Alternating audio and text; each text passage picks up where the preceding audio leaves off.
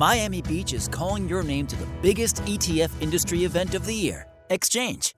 Exchange is engineered to deliver high value by providing a space to learn, interact, and network with the most influential thought leaders in the industry. Built with financial advisors, not just for them.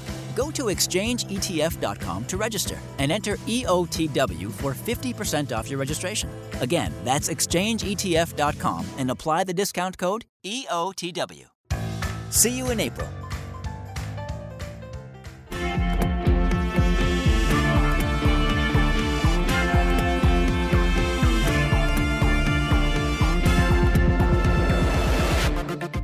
We're talking about investing with exchange traded funds. This is the ETF of the week, where we get the latest from ETFtrends.com Chief Executive Officer Tom Lydon. Tom, great to chat with you again. You too, Chuck. Thanks.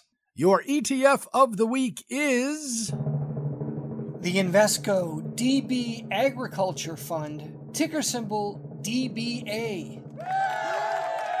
DBA the Invesco DB Agriculture Fund. And you know, Tom, when we talk about agriculture, sometimes there are smells associated with it. What I'm smelling when I hear an agriculture fund right now is we've got some troubled times, and that's going to impact agriculture, which may put this in the market sweet spot. How am I doing? Not stinky, Chuck. Not stinky. You're doing really well. uh, but I would say this with all the tension that we've got over in Russia and Ukraine, it isn't helping the fact that we're seeing inflation around the world. It's coming at a really bad time. We've seen consumer price index go 7.5% upwards in the last 12 months. We all know that we're paying more at the pump. We're obviously paying more for housing. Labor prices are going up, and then we're paying more at the grocery store. So, agriculture is one of those key components. And when you look at what's going on with trade as far as agriculture around the world, things just didn't get any better. They just got a little bit worse. Now, the good thing is we don't depend on Russia for food, they are actually an importer.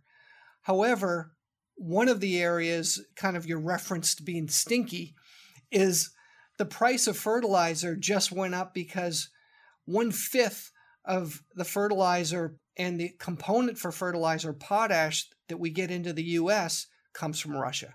So, although we are a little bit more self sufficient from an agriculture standpoint, fertilizer is a big component of that, and that's something just to consider. This ETF is actually a combination of futures in the wheat, soybean, corn, coffee, cattle, sugar, cocoa, hogs, and, and cotton area. So if you feel that you're paying more for food in the grocery store, if you feel that the outlook for commodity prices continuing to increase, and you're looking to diversify your portfolio because what we know is increased interest rates are coming, no matter what's going on over in Russia. It may be a little bit slower than we think, but the Fed will hike rates this year We'll also see continued volatility in the stock market. So, more and more advisors, especially, are diversifying away from stocks and bonds and going into areas like commodities. This ETF, this diversified agriculture ETF, allows you to participate in a whole variety of different areas of, of agriculture when we're seeing pressure across the board. I am going to ask a question I ask all the time and if I don't get the answer I'm expecting, I may never ask it again. This is, as you pointed out, a fund that is basically investing in commodity futures. If you look at the long term performance, well, it did gangbusters in 2021, but it has been negative in eight of the last 10 years. If you tell me that this is not a 200 day moving average play, like I said, I may have to give up on this whole trend following idea, Tom, because this would seem to be a fund that is built expressly for trend following. It is, Chuck. And, and that's the whole thing. I mean, you're pointing out something that's important. It's not just that this has been a bad fund, it's that commodities in general have been a bad investment for a long period of time. Now things have changed. We really haven't seen commodities increase this fast since the late 1970s. And during that period of time, it wasn't as though it was a one hit wonder. This went on for years. So the big question is is this the development of a new trend and a trend that may be with us for an extended period of time? I'll give you an example. One of the big things that the Fed's going to struggle with in the next couple of weeks as they meet is do they hike interest rates and to what extent? Just a few short weeks ago, it was almost baked in that they were going to go 50 or even 75 basis points. Today, it's baked in that they would do 25 basis points, but it's trending towards them actually taking a pass based on the tensions that's going on. So, again, that would be good for stock markets and bond markets to provide a little bit more stability.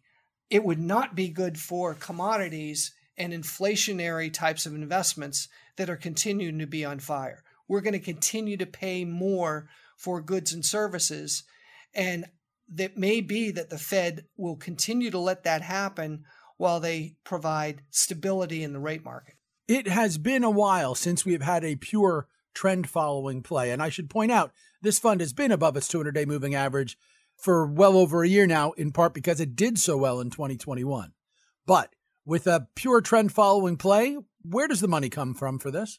I think it comes from a variety of places. First, the average advisor who has a 60 40 portfolio is really cutting down on that 40 in the fixed income area mm-hmm. because not only last year was bad for bonds, so far this year, it's not doing well either.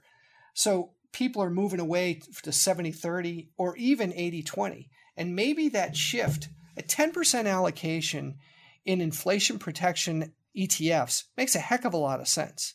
So, Chuck, there's some well diversified commodity options out there like PDBC, which not only has agriculture, but it's got areas of the market like gold, uh, base metals, energy, where all those areas are really doing well. However, if you feel that agriculture might be under more pressure than anything else, or you want to protect your buying power at the grocery store, this is something to consider. And like you said, the trend is firmly in place.